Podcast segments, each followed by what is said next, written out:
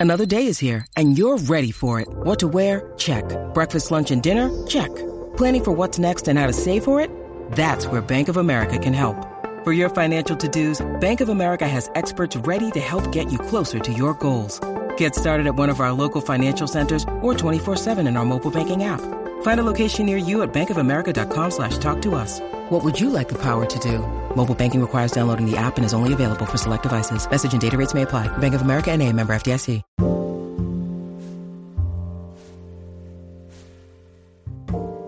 Hey there, welcome to The Tint. I'm your host, Scott Fellman, and it's time for another foray into the world of aquariums from a slightly different perspective. You know, in the botanical style aquarium world, our work is largely predicated on the complementary work that nature does. She's our ally, our partner.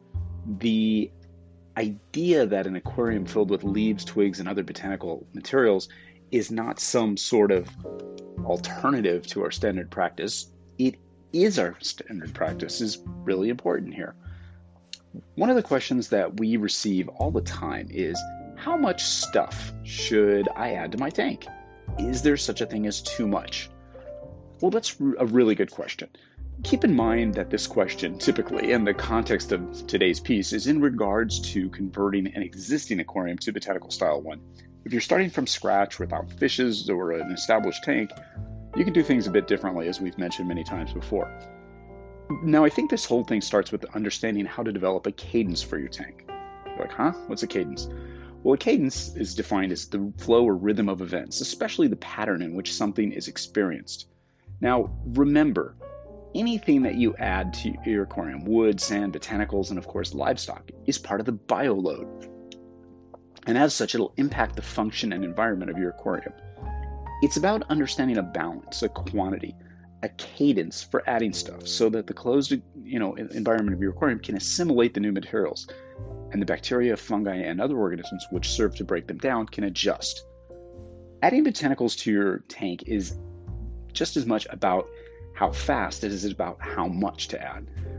Rapid, dramatic environmental shifts are never a good thing for any type of aquarium, and a system like we run, with lots of organic material present, is just as susceptible to insults from big moves as any other, perhaps even more. You certainly can wipe out your aquarium by going too fast and too hard. I've seen it before. In fact, typically the only problems that our customers have reported over the years were when using botanicals uh, and violating nature's speed limit, adding too many botanicals to an established aquarium in too short a length of time. It's a recipe for trouble or worse. Again, the idea here is that cadence, understanding the material that we add to our aquariums needs to be added and replaced on a pace that makes sense for your aquarium system, is really important.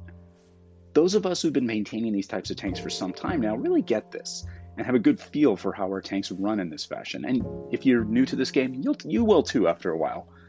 But you need to deploy patience. Patience. The most single important thing that you need to for a successful aquarium, well, except maybe cash, is and the thing that we celebrate the least in the hobby, in my opinion, is patience. And we should celebrate it a lot more because you really can't skip the process. There's no plug and play formula to follow in the botanical style aquarium world, only procedure, only recommendations for how to approach things. We sound a bit like the proverbial broken record. However, like so many things in the aquarium keeping, our best practices are few, simple, and need to be repeated until they simply become habit. So, if any best practices we have would be stuff like prepare the botanicals prior to adding them to your aquarium, add the botanical materials slowly and gradually, and assess the impact on your aquarium environment and its inhabitants. Uh, and then either you know remove botanical materials as they break down if that's your aesthetic preference or replace them when they reach a point where they're no longer providing the aesthetic and environmental conditions that you desire. It's pretty logical stuff right? But those are probably some fundamental rules that we adhere to if you've noticed the first practice that i mentioned is simply logical you need to employ it if there were ever a hard and fast rule of botanical you know style aquariums this would be it we've covered preparation so many times that it's probably needs a little repeating. The second one is about the cadence, the secret, if you will, which sort of sets up everything else. By observing and assessing, you'll get a real feel for how botanicals work in your aquarium, what impact they are having on your fishes and the environment as a whole. And the third one is the real finesse part of the equation, the nuance, the subtle yet noticeable adjustments and corrections we make to keep things moving along nominally. sort of like pruning in a planted tank or weeding a garden. It's a process. The idea of process, cadence, observation, and timing is not something unique to botanical style aquariums, of course, nor is it sort of a recommendation. Rather, it's foundational. In fact, the entire experience of a botanical style aquarium boils down to process and a pace that helps foster the gradual yet inexorable evolution of the aquarium. And let there be no doubt, a botanical style aquarium does evolve over time, regularly and steadily changing and progressing. As we've mentioned before, it might be the perfect expression of the Japanese concept of wabi sabi, popularized by Takashi Amano, which is the acceptance of transience and imperfection in all things. It's a dance, it's a story, and it's all held together by you, the aquarist, applying as much emotion as you do procedure, all done at the proper time, at the right cadence. Of course, when you start adding botanical materials to your aquarium, not only are you sort of buying into a different approach of aquarium keeping, you're signing up to accept a completely different look than we're traditionally accustomed to. Yeah, we're opting into techniques which are somewhat contrary to what you've likely learned and embraced before in the hobby. You're accepting an aesthetic which deviates strongly from the traditional aquarium look that we've been accustomed to for generations. And it doesn't stop with the looks of the tank. That's just the most obvious thing you see right off the bat. It starts with the way we look at nature. Once we visit uh, a natural habitat or look at a photo or video of a natural underwater habitat where tropical fishes live in, and remove our hobby contrived preconceptions of what it should look like from the equation and simply observe it as it is, we have to ask ourselves if this is how we want our tank to be. That's the first mental shift we have to make. Like, can you handle this stuff? It's the ultimate essence of our philosophy, a way of capturing aspects of nature in our aquarium in a manner that accepts it as is rather than how we want it to be.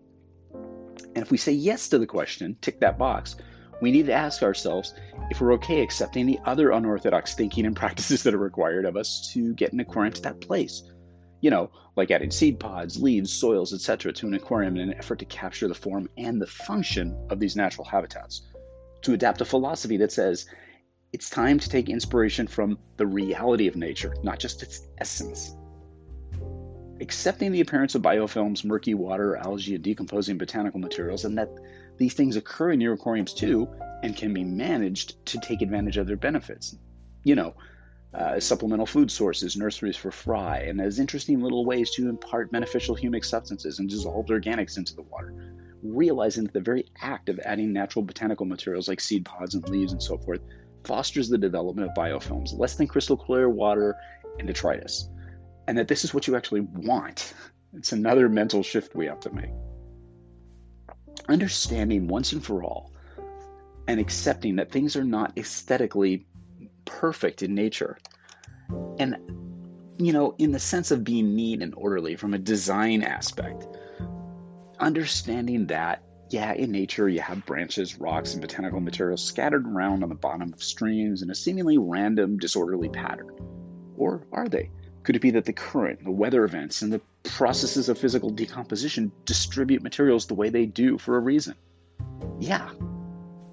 Now, circling back to the question of if it's possible to add too much stuff, too much botanicals to your aquarium, let's get to that. Obviously, the question here is how much stuff do I start with? And of course, my answer is I have no idea. Yes, I know it's a shocker, right? But I realize it's the least satisfying, probably the least helpful answer I can give you for the equation. Or, or is it? I mean, taking into account all the possible variables, ranging from the type of water you're starting with to what kind of substrate material you're using, it would be a shot in the dark at best. The best advice is to adapt a more generalized mantra, and it's this consider the environmental impact of the stuff you add to your established aquarium. My advice is to start conservatively small with little quantities of things added, like maybe, I don't know, like a half a dozen leaves for every 15 gallons or something of water, and a corresponding amount of seed pods, etc. If you're using water with little to no carbonate hardness, well, then we all know that the it, you could see a potential decrease in pH when you're adding some of these things, like botanicals and leaves, because the water is more malleable. At first, you might not even notice any difference, or you might see a 0.2 reduction in pH or something like that, but you have to test. And I recommend a digital pH meter for best accuracy. Yes, it's expensive and it's easier to use in tinted water than the, the drop, you know, type titration test kits. But again, if you're going to be serious about this stuff, I'm going to tell you what I would use. I would use uh, digital digital equipment in, in general whenever it's possible. It's good stuff and it's important, and it'll give you some better information for your tanks. If you're getting the sort of feeling that this is hardly a scientific, highly choreographed, one size fits all process, you're totally right.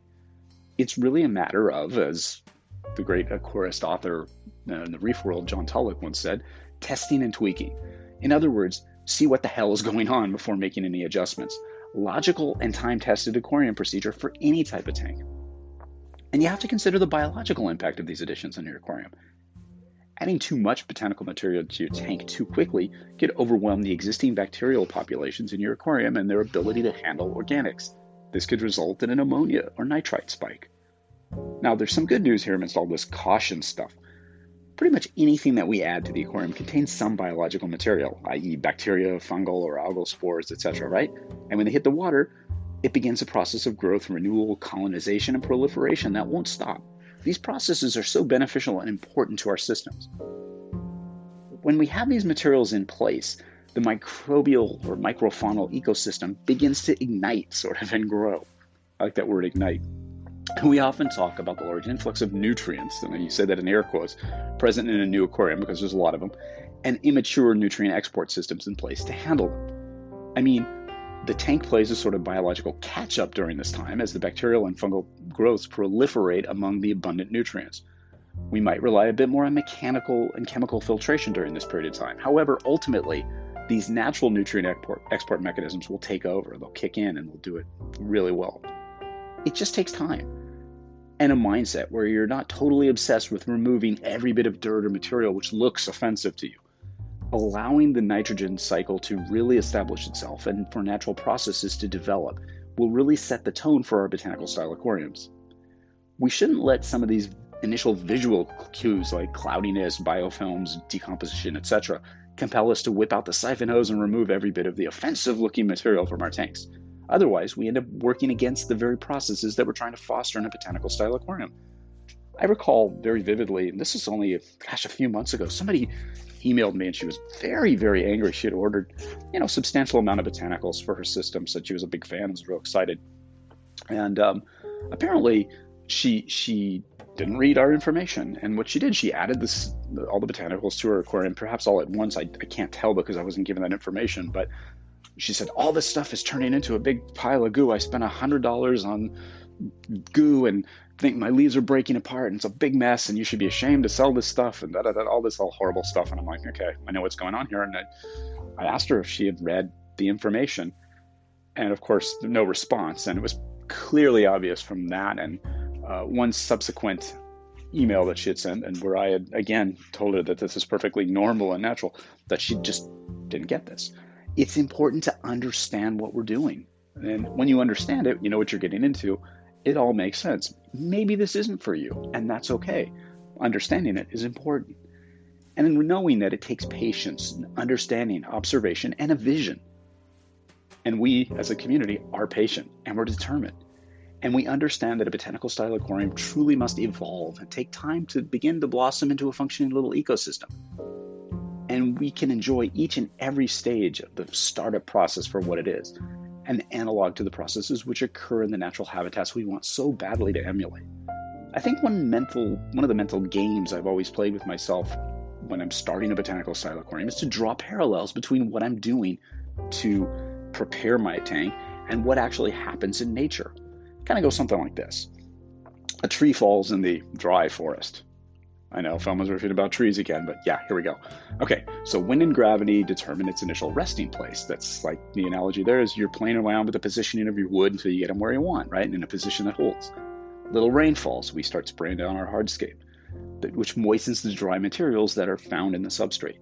Next, other materials such as leaves and perhaps a few rocks become entrapped and you know around the fallen tree or its branches. You know, we set a few anchor pieces of hardscaping material into the tank detritus settles, you know, that damn sediment you get in newly set up tanks.